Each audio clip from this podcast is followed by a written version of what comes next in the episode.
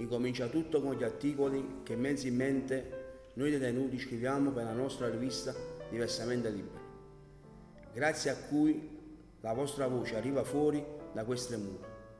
Da quando sono ospite delicati e deboli, mi dedico alla scrittura degli articoli da pubblicare e far leggere ai nostri lettori, sperando che noi gli invisibili del carcere riusciamo nonostante tutto a trasmettere emozioni.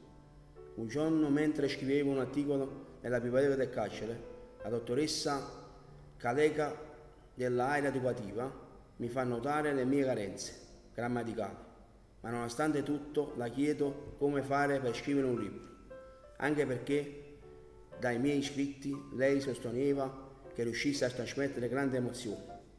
Ho deciso così di iniziare a scrivere il libro della mia vita, in cui provo a raccontare il bene e il male che ho vissuto da bambino, conoscendo la fame e la povertà, ma soprattutto la delinquenza e il carcere.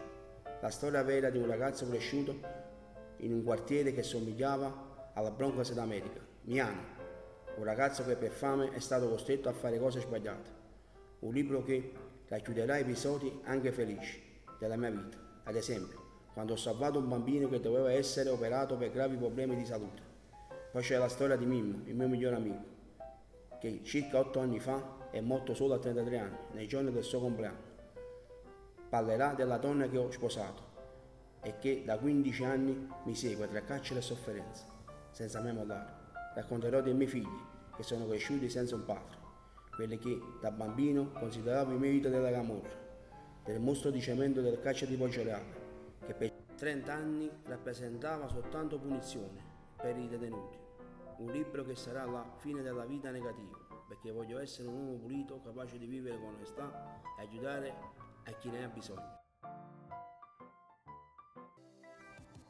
Il mensile è diversamente liberi. Lo potete leggere comodamente da casa andando sulla pagina Facebook ed Instagram di Mi Girano le Ruote oppure sul sito www.migiranoleruote.it.